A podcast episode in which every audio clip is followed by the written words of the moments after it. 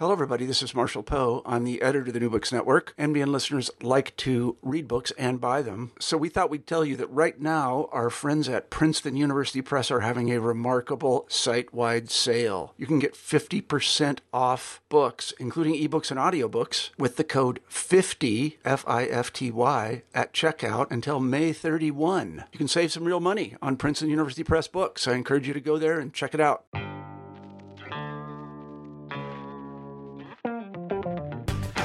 Welcome to New Books in Critical Theory, which is a podcast that's part of the New Books Network. On this episode, I'm talking to Kyle Devine, who's an associate professor in the Department of Musicology at the University of Oslo, about Decomposed, the political ecology of music. So, welcome to the podcast. Thanks, Dave. It's nice to be here.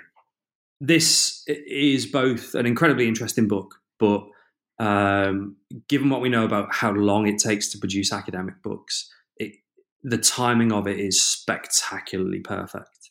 Um, as we're you know confronted daily with evidence of um, the global climate catastrophe, uh, particularly I'm, I'm, thinking about uh, images that we're we're getting from Australia, but also changing weather patterns in places like like Canada. A book that tries to get to grips with the ecological cost of what seems to be something that has nothing to do with the environment um, is is incredibly important right now. Um, and I guess the place to start with the book is is is that question actually that what got you interested in writing about music from uh, an ecological perspective because they don't quite seem to be two topics that immediately uh, connect to each other. Yeah, well, I guess I started working on the book around well in 2012, um, and actually, I can just start by giving you a personal thanks, Dave, because I was doing the article that became the book while we shared an office at City in London. Um, so we had uh, early conversations about all of this. So it's kind of it's a fun full circle thing to be here on the podcast talking about it. Yeah, and it's great to see the book published as well. Yeah. Um, but so back in 2012, I was working on. I started working on this project, and it was sort of because I kept encountering these two ideas that made me uncomfortable and they they seem to reinforce one another as well. First is this old idea that music is is somehow the most immaterial of the arts, um, and second that the history of recorded music was it could be told as a history of dematerialization, right? This evolution from these these physical discs to invisible digits. Um, uh, but even back in 2012, right, there's a lot of good work in media studies looking at you know the sort of weight of the internet and and uh, the weight of our consumption of electronics and things. So I knew back then that digital files are material things, and that online consumption was not weightless, right? And because I work in music, and because you know, not only was there this prevalent sense that that you know the internet was somehow weightless in lots of sort of everyday thinking, um, but also that music is the most immaterial of the arts, and they kind of compounded one another, these two ideas. So I basically started out, I just wanted to know about the resources and the energy, um, both natural and human, that, that were required to make downloading and streaming possible. And from there, I spun out and started looking at uh, the other main formats in the history of recorded music. And I started to look at the history of recorded music in terms of three staple commodities and their supporting casts. So um, from 1900 to 1950, most records were made of something called shellac. And from 1950 to 2000, all the major recording formats um, LPs, 45s, cassettes, and CDs those are all made of plastic and since about the year 2000, increasingly people downloaded and, and, streamed music. So that's sort of where the book comes from and gives you a, sketch of the chapters. I mean, it's a remarkable story of uh, incredible both, you know, social and cultural change, but actually with the continuity of we need to take seriously how these um, material, both uh, objects and material uh, practices um, are impacting. And, and crucially, actually, uh, you know, you, you, mentioned almost just in passing there the, the, kind of the human resources involved, um, which is something I think the book does really well. Actually, is not just to say, you know, making shellac or creating plastic or, or whatever has an environmental cost, but you know, these are global supply chains. We need to think about, um, you know, how things are produced, where particular factories are, what the labor force is, the um, increasingly kind of interlinked inequalities of, of, of global mm. production. Yeah. Uh, again, you know, as you say, you know, we, we've noticed uh, the shift to whatever Spotify or the MP3, but actually that story is still still there. I guess the question that comes from that um, is how can we illustrate this? Um, and you, you, did a perfect job of, of, of the three um, different um, materials. So maybe actually we, we, could start by telling the the story of shellac. Um, you know, we, we think of, uh, vinyl as the kind of the classic format for particularly albums, um, and the story of shellac is is something that again draws us back to um, the human and uh, environmental costs of music. Yeah. um, so the story of shellac begins in India Shellac is a, a, resin that is secreted by a, la- a, beetle. It's called the lac beetle. Um, and there's been there'd been an international shellac trade for you know hundreds of years, um, but it really wasn't until the early 1900s when the record industry started requiring shellac in its discs. And they tried different materials before. There were wax cylinders. Discs were made from rubber um, and and basically anything you can imagine. Um, but they they started using shellac in huge numbers in the early uh, 1900s, and it was around that point that that actually the the record industry drove the global sort of explosion of the shellac industry.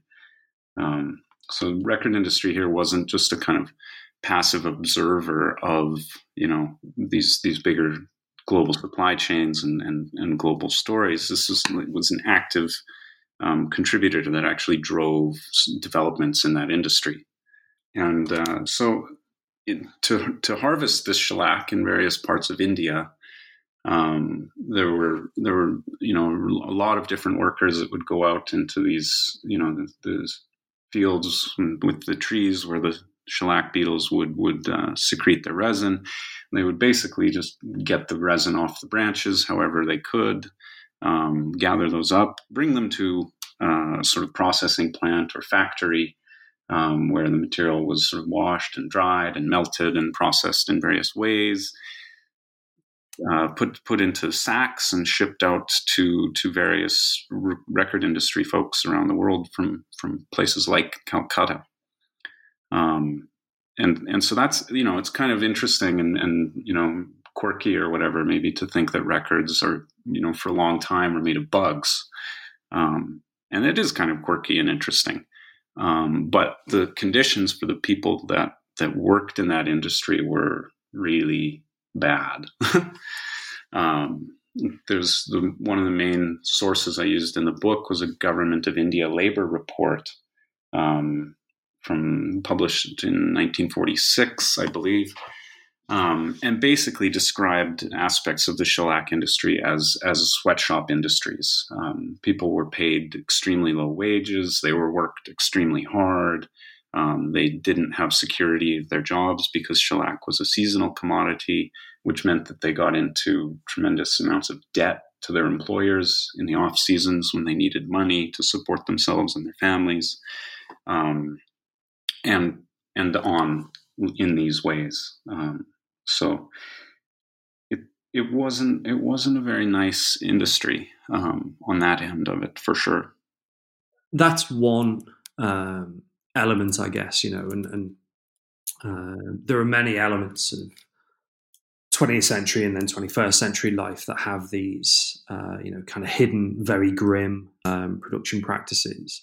But I was also struck by you know, if the material is a story of um, exploitation and, and the global south, actually making like records as records has an important gender politics to it and a particular uh, set of, of um, really obviously kind of um, I suppose, gendered incentives around um, who worked in factories and how much, or actually more importantly, how little they got paid. Right. Um, you mean so? You mean the the record pressing plants themselves? Yeah, I was I was really struck when you you were talking about uh, RCA being you know basically sort of um, a female production force uh, in their plants because uh, women's labour was cheaper. You know, um, as as a really kind of um, bit of ruthless kind of um, you know uh, business and, and capitalist decision making. Yeah, so there's a great book by Jefferson Cowie um, called Capital Moves, which is about RCA's sort of quest for for cheap labor, and um, around the late 1940s, RCA's recording um, facilities moved a significant portion of what they were doing to Indiana. And the reason for that was that even though shellac is the sort of symbolically important ingredient in records from that time, shellac was actually a very a minor component in the discs, around 15%. Most of those discs was just crushed rock. And the best and most of that crushed rock came from Indiana. So the, the record company moved its its production facilities to Indiana, I guess, to save on long haul shipping. Um, but there, you know, that was this was also a region that had um, experienced a lot of problems since the depression, and their their some of their local industries had collapsed, um, and and the the people that worked in those industries didn't have much experience with organized labor unions. Um, and and so this was a kind of perfect storm where where RCA could move in there. They could have abundant, very cheap labor. They could basically uh, prevent them from from organizing. Um, and and they did use a lot of male labor for heavy lifting and things like this, but there were also uh, a lot of women in the area that, that did work in the in the plant as well. Many of them worked in quality control, excuse me, quality control, sort of listening to records that were pressed and making sure that they sounded okay. Um, but there were plenty of them that worked on the on the pressing floor as well. Um, and you know the typical story there of, of of sort of inequality and exploitation. They're paid less than men. They have um, discourses surrounding them about you know they're supposedly deft and nimble fingers, which is which is a really prevalent discourse in uh, the electronics industry as well around women's labor. Um, you know expected to to leave their jobs once they married and things like this. And this goes through the shellac era and and into the plastic era as well. Some of the very same conditions defined women's labor um, in lp pressing plants as well. Um, and i think i mean one of the things about this is that often the story of, of the record industry is kind of boys and toys, men and machines, kind of kind of history that gets told. But this this you know looking at these material, ecological, human labor costs that that extend beyond you know listening to the music pressed into a record. Um, you know, opens up this this broader history of, of labor and exploitation that is really pressed into every record during that period, uh, regardless of what what the music on that record was. These are the, the broad conditions that defined all the music heard and made and listened to uh, for a long, long time. And how, how are they made? Um, the, you know, we, have heard a bit about the material, a bit about the workforce, but but what's the industrial process of, of making the the old seventy eight? Yeah, so once once that shellac was shipped to uh, a record pressing plant, and once that record pressing plant had its um, crushed rock and all of that, this stuff is essentially mixed uh, and heated and mixed into a kind of goopy substance. Um, and there were different ways of making things, but essentially they would they would get little these this goopy substance would be divided into little pucks, and these pucks would go into a machine that lots of people describe as the press itself. They describe it as kind of like a waffle iron, and it just squashes the record um, and and out comes the record and it cools and it's essentially ready to go and there's there's a lot of other processes that happen there, chemical plating and everything, to make the actual um, sort of uh, the pieces on the waffle iron that, that get pressed together. We'll call them. Um, the book looks less at those, but those were certainly you know processes that used a lot of chemicals, which were probably uh, dumped indiscriminately and, and were were toxic and, and could harm employees if they weren't treated correctly. I mean that that's probably the uh, classic bit of sort of popular imagination of making a record at a time when uh, you know there are various sort of uh, arguments about how uh, music itself was uh, quote unquote industrially produced or not, um, and that you know uh, various American recording studio systems goes hand in hand with the vision of yeah pucks being pressed on um, an industrial scale. Now the book sort of uh, I've mentioned has this you know continuity and change uh, element to it, um, and I guess you know plastic and uh, you know broader sort of um, changes in materials has a big effect on the recording industry. Um, along the categories and, and, along the lines we, have already discussed. And it'd be good to hear about. Uh, I think that's you know the kind of core of chapter two, the story of changes in the political ecology of the recording industry after the 1950s. Right. Um, well, yeah, this is a long story. It's hard to uh, say in a few words. Um, I mean, so basically, the the story that's most often told uh, about why the the recording industry shifted from shellac to plastic is is is a story of, of increased sound quality, right? These records had, you know, the, the LPs played for, you know, over 20 minutes rather than just a few minutes of a shellac disc. Uh, they had hair width micro grooves, and they they had less um, the sort of noise floor of a shellac record is often compared to the sizzle of bacon. Um, and the the LPs didn't have that same noise floor. They had a kind of crackle that people eventually came to cherish. Um, and that sure is is is part of the story, um, but a bigger part of the story is uh, the Second World War produced blockages uh, of trade routes that impelled the record industry to consider other materials and more expensive materials um, with more urgency. Um, so the war is a is a big part of that story, but it's also you know the the timeline of that story is is a little bit different than I think at least than I understood it before because you know the plastic plastic was used um, in the recording industry almost as soon as synthetic plastics were synthesized, and this was in 1928, 1930. Um, and as soon as um, as soon as companies were able to do this, one of the, the, often their first calls were to the record industry, and so the record industry was actually using a fair bit of plastic in various um, contexts from the 1930s and much before the kind of 1948, 1950 mark when most people think of LPs as being introduced. There's actually a significant market um, for children's records. They're called kid discs, um, and that was that was probably the most significant early use of plastic in the record industry in 1930s and 40s.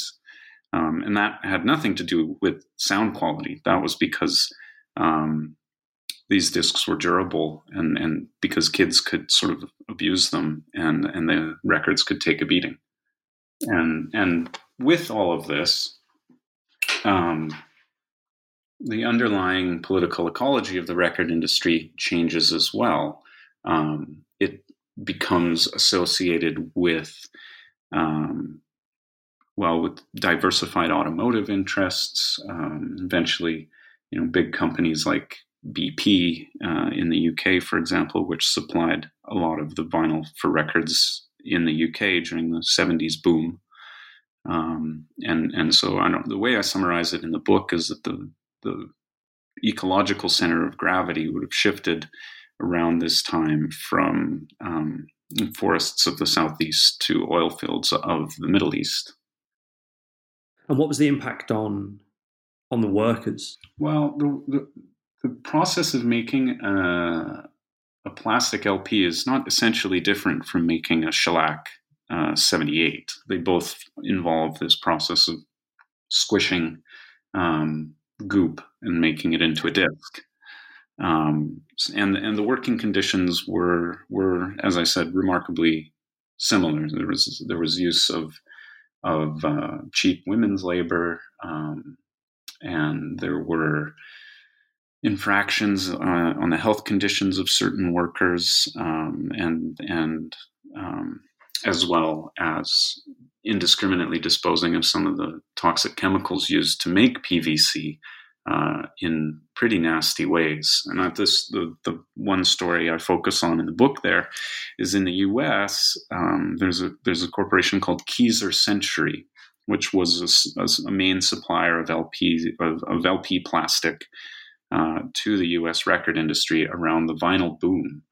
Uh, and Keysor Century had been under investigation by the Environmental Protection Agency as early as 1977 and on and off again until uh, the year 2000 when this the EPA came back. This time they brought the FBI um, and they gave the company a, a significant fine uh, for dumping hazardous waste on onto its property and for releasing um, chemicals at toxic levels in the plant itself, uh, which also drifted into uh, an elementary school across the road and was, was, risking harming children. So this this problem of poisoning groundwater potentially and uh, harming workers and even people in the surrounding area is uh, something that seems as though it was prevalent. I don't think that the Keysor Century example would be uh, unique.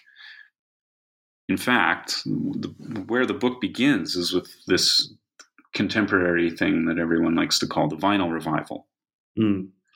And so for that, um, I, I, was interested in the conditions of, of how contemporary records were made. Um, and I went to a pressing plant in the States, and that was, you know, very interesting. Processes haven't changed uh, really since the, the 50s, although that they are changing a bit now. People are introducing new processes. Um, but it's it's a really kind of interesting warehouse where there are these big containers that have these lentil-like um, polymer pellets that get funneled down into the machinery. They get heated. Uh, they become these little discs that look like hockey pucks, and then those get squashed and and and they make records. And the company wouldn't tell me where its plastic for making those records came from, but I did see these big fridge-sized boxes. Um, on the pressing floor. And they had these big red letters on them that said vinyl product uh, or vinyl compound product of Thailand. And uh, so it took me a long time to, didn't take me that long to figure out which company it was, um, which was Thai Plastic and Chemicals Corporation. It did take me a long time to, to try and make my way to, to get a tour of their plant. And I, I did go to Bangkok where they're headquartered. Didn't get a tour of the plant, but I was, you know, did discuss the the business with one of their representatives who, um, you know, by that time I'd, I'd started to find out that um, that the, the plant in Bangkok itself had a reputation for pouring toxic wastewater into the main river that flows through Bangkok and where they process the raw PVC resin uh, in the south south of Thailand um, had a reputation as as you know a very toxic place with birth defects and, and things like that in the area. And the Thai Plastic and Chemicals certainly didn't want to talk about that. When I tried to raise these questions, the the representative, you know, asked me rhetorically, you know, well, if PVC plastic is used to make medical tools that save people's lives, how can you say that it's toxic? wow. And that was their deflection.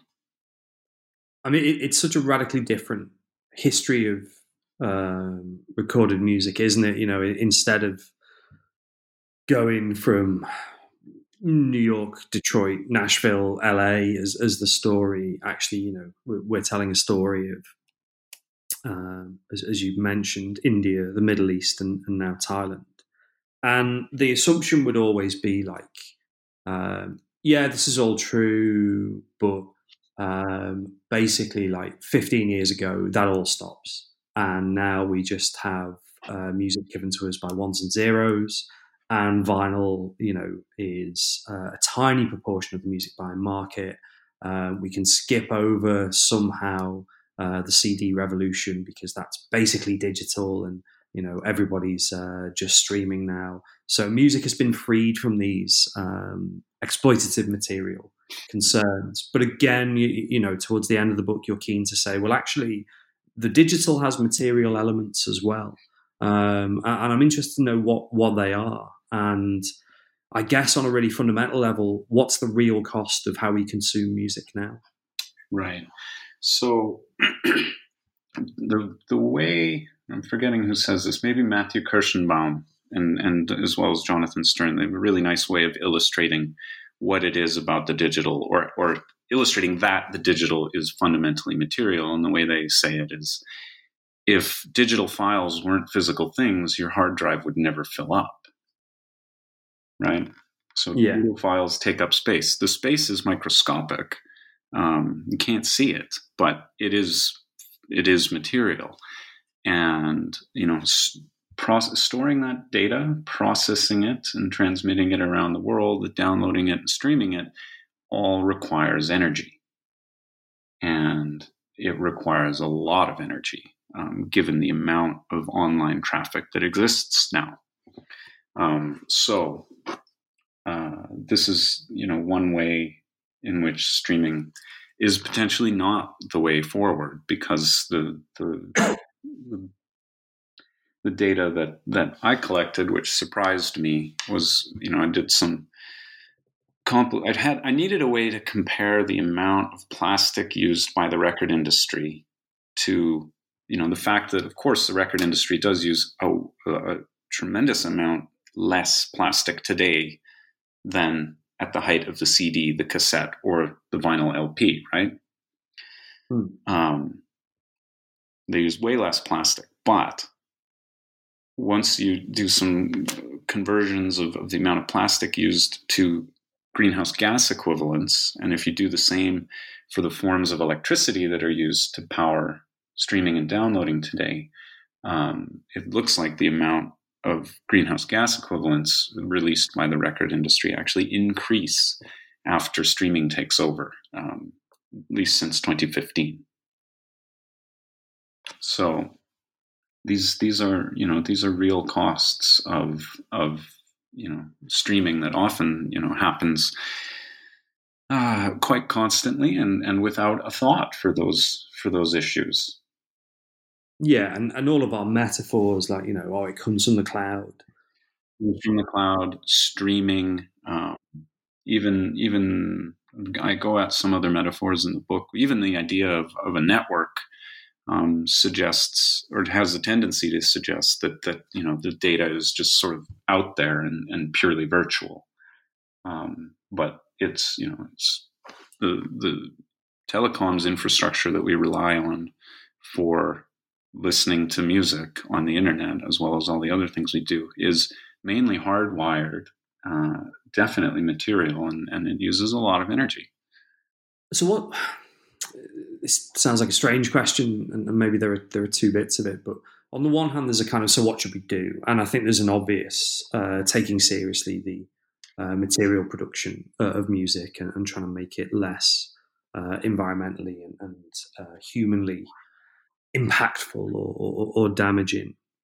But also, I, I, I think, um, and I'm interested to hear your thoughts uh, on that. But also, I think there's an interesting um, research or, or intellectual question that this poses because there are strains in various, uh, whether it's you know musicology or you know you see it with other uh, art form studies that are just like so what, you know that doesn't stop uh, Beethoven being Beethoven, um, or you know the various uh, misdemeanors of um, key um, 20th century uh, rock or electronic um, composers or whatever. Well, you know, music is timeless, it's beautiful, uh, the aesthetic triumphs any questions of ideology or materiality. So, whilst you might get most people agreeing that we should stop destroying the planet, what, what does your material analysis mean for, I suppose, uh, scholars that would, uh, you know, be slightly more dismissive um, of the impact of a material analysis on um, their scholarship of music? Yeah, I mean, there have been no shortage of of music scholars who who don't think that this matters. I mean, even if they agree it matters, they just don't think that that what I've done is, in a sense, music research. Um, there's no shortage of that. Um, but and and I'm I wouldn't. So there's a few qualifiers maybe I should offer, which is that I wouldn't deny that that music can be you know beautiful or special or you know full of ways of connecting people, enriching people's lives, and all of this. The book doesn't say that that music doesn't do those things, right? Um, and I should also say that you know I'm I'm fully implicated in all of this. Um, right, I've played in bands that have released CDs and records. I happen to own a few records. Uh, I do subscribe to a streaming service. right, I'm completely implicated in this, so I'm I'm not writing or, or speaking about any of this from up on a, a high horse. Um, but you know, I do think that it's important to recognize these things um, in in music, and even in some of the music that we want to value most highly. It's not immune. Uh, it's not separate from the conditions that define most of the other areas of, of commodity culture that, that we exist in. Um, and and the kind of whatever we want to call it, if there's an ideology of music that does suggest it's special and apart from from these other realities, I strongly think that that needs to be dismantled. Um, and you know, it may seem unkind or or or, or whatever to to demote or or deflate this cultural form that most of us are are used to exalting or exceptionalizing. Um, but but you know, actually, the, the way I argue about it in the book is that it, it's that those of us who are most concerned with the goodness, potential goodness and beauty of music, and the value of music, should actually be the first to welcome a critique of these broader political ecological conditions. It should be the last people to to hide from these realities in the in the interest of sort of well coating themselves in familiar aesthetic comforts or ways of thinking about music. Um, so so yeah i do think it's really important to to do this kind of deflationary work in relation to music. And you know it is also it's the kind of thing that has happened in other realms right? We think about coffee or clothing or food um, in ways that, that people wouldn't have at one point and none of those things is working out perfectly. Um, but but you know it seems like for at least some people there have been some material improvements um, and you know music isn't as big of a problem in any of this as the automobile industry or food or even coffee probably. I don't have direct comparison there but um, but that's not again a good argument for ignoring its contribution to the the bigger picture. That project you mentioned about the dismantling is that what you're going to be doing more of? Um, you know is will there be like a decomposed to uh, come in um, which you know there might be some fruitful comparisons actually with the coffee industry and, and, and trade and things like tea and coffee. Um, or are you going to be doing something uh, slightly different um, with, with, your next project?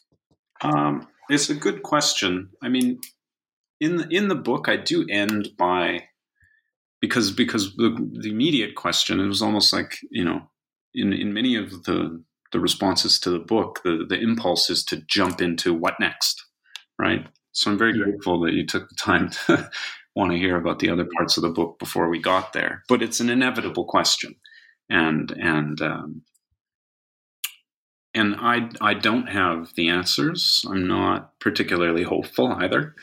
Um, but in terms of, of, of the what next, I I provide some answers in the book that are more along the lines of what not to do.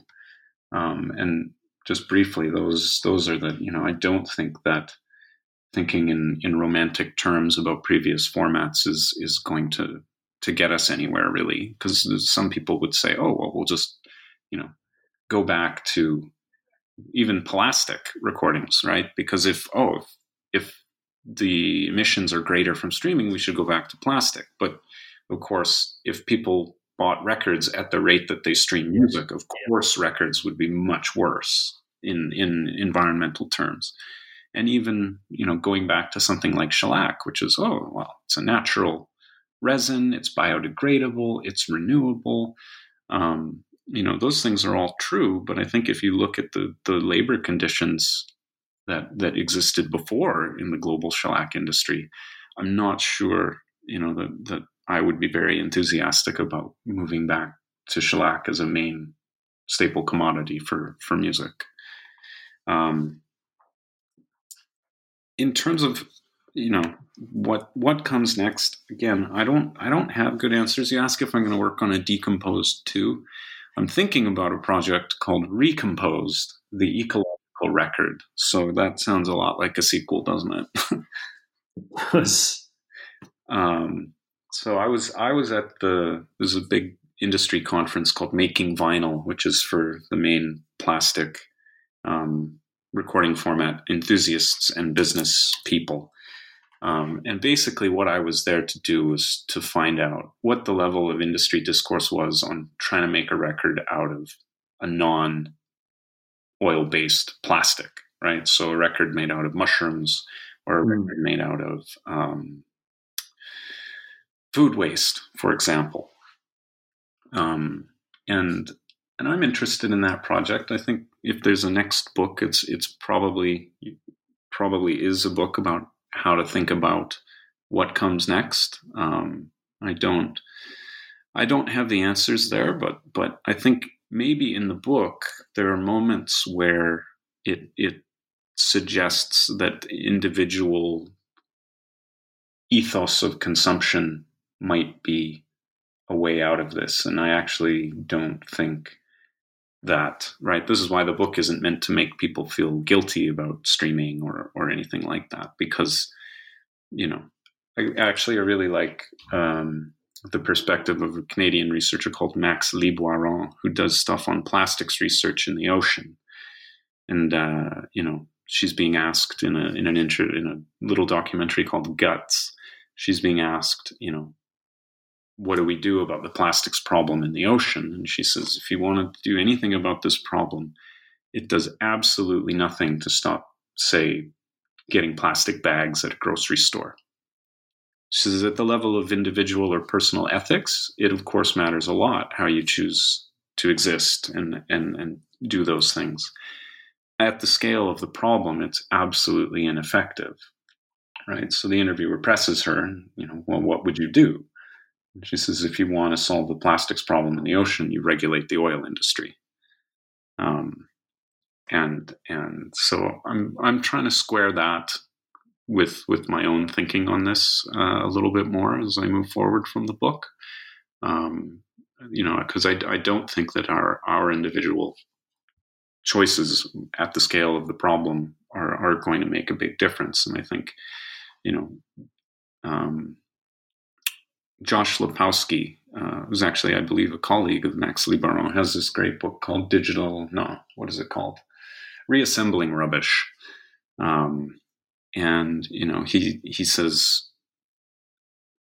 having things like, I don't know, if you had a little, he doesn't say this, but the, I'm drawing on him. You know, if you had a little energy monitor when you were streaming Spotify or whatever that let you know what kind of electricity or where the energy to get your electricity comes from, how much of it we're using, you know, maybe these kinds of of things do something. But I think there's evidence to suggest that that kind of sort of self regulation is is a pretty pernicious thing. Um, but he says, you know, he calls for what he describes as genuine extended producer responsibility. But it's not so much about consumer responsibility, although that's a part of the equation. He says what, what is needed is for people to band together to demand that the producers in the system conduct themselves responsibly and, and openly.